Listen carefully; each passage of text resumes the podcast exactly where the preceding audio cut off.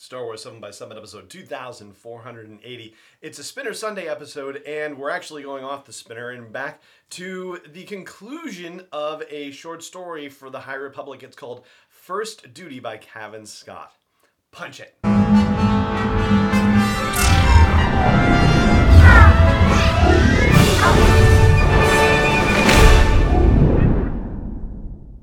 Rebel Rouser, I'm Allen Voivod, and this is Star Wars 7 by 7 your daily dose of Star Wars joy, and thank you so much for joining me for it. So, issue number 202 of Star Wars Insider is out, and as we've talked about previously on the show, it is now including original short fiction and specifically High Republic short fiction.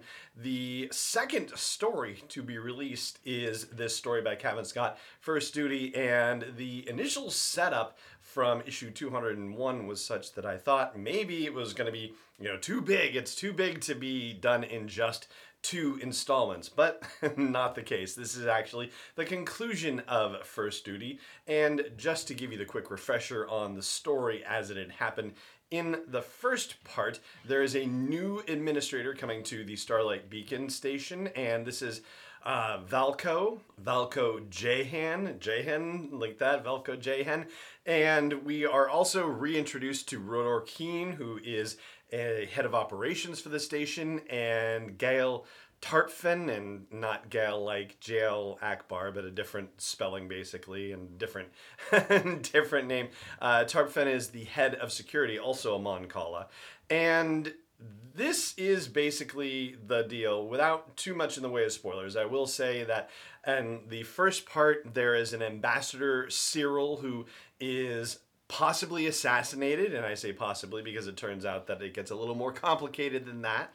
And there's a Jedi named Istalu Maru who doesn't have a specific role, at least it's not given in either of the parts of the story, but is somebody who apparently works with this head of operations, Rodor Keen, on a regular basis, and they don't get along very well. And so I would imagine that as the Jedi and the Republic are co-managing this station, and Estella Estalu Maru is probably the Jedi equivalent of the head of operations who's looking for ways to improve efficiency and whatnot. That at least was established previously. But it's Estalu that ends up directing our heroine, Velko Jahen, in the direction of the solution to the assassination attempt. And that in itself is kind of interesting in its way because if the Jedi had some sensation about what might have happened and how it might have been done, then I'm not really sure why he didn't necessarily just say outright, hey, you know, go investigate this. Instead, he just kind of slyly says something to Velko when nobody else is around, and that causes Velko to go pursue an avenue of inquiry and ultimately solve the crime. And so, whereas I thought this thing could be expanded to three parts because they might have to reveal who actually performed the dirty deed and then maybe there would be some sort of pursuit to justice or anything like that. Well, it doesn't quite happen like that. They figure out who the bad guy is and they mete out justice right in this story. So it's actually pretty quick in the way it unfolds. But what it really goes to show you is that Star Wars is really just an amazing storytelling vehicle. Just what you can fit into a Star Wars story and have it be a Star Wars story, even though it is of an entirely different genre, is amazing.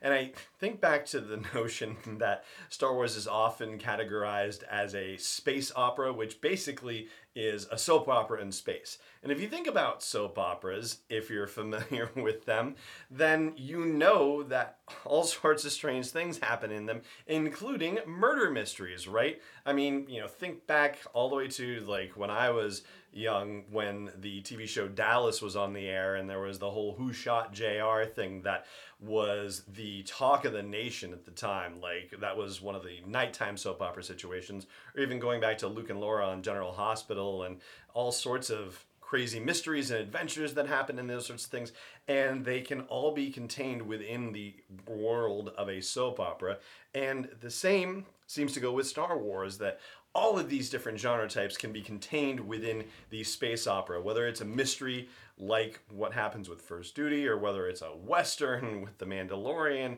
or you know a oh gosh we're gonna get a spy story with Andor for example pretty soon. So it's it's very cool that it's just so flexible and allows for so many different types of storytelling. So first duty was good fun and it wraps up in this issue and the next story that they're gonna tell is gonna be the first of a two-parter from Justina Ireland and we don't have any other information about it other than it's coming to Star Wars Insider issue 203. It'll be part one, it'll be by Justina Ireland, it'll be focused on the High Republic, and that's it. So when it comes out, we'll chat about it here on the show. And if you've had a chance to read it and want to talk about it, at least the the one that we just discussed, First Duty, then chime in wherever you catch this episode, YouTube or Facebook, or if you want to check in on Twitter, that's great too, or at home base for the show at sw7x7.com. And that is going to do it for our show today. It just remains for me to say thank you so much for joining me for it as always, and may the force be with you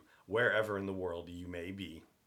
Star Wars 7 by 7 is not endorsed or sponsored yet by Lucasfilm Limited, Disney, or 20th Century Fox, and is intended for entertainment and information purposes only. Star Wars, the Star Wars logo, all names and pictures of Star Wars characters, vehicles, and any other Star Wars related items are registered trademarks and or copyrights of Lucasfilm Limited, or their respective trademark and copyright holders. May the force be with them. All original content is copyright 2021 by Star Wars 7 by 7 We hope you love it.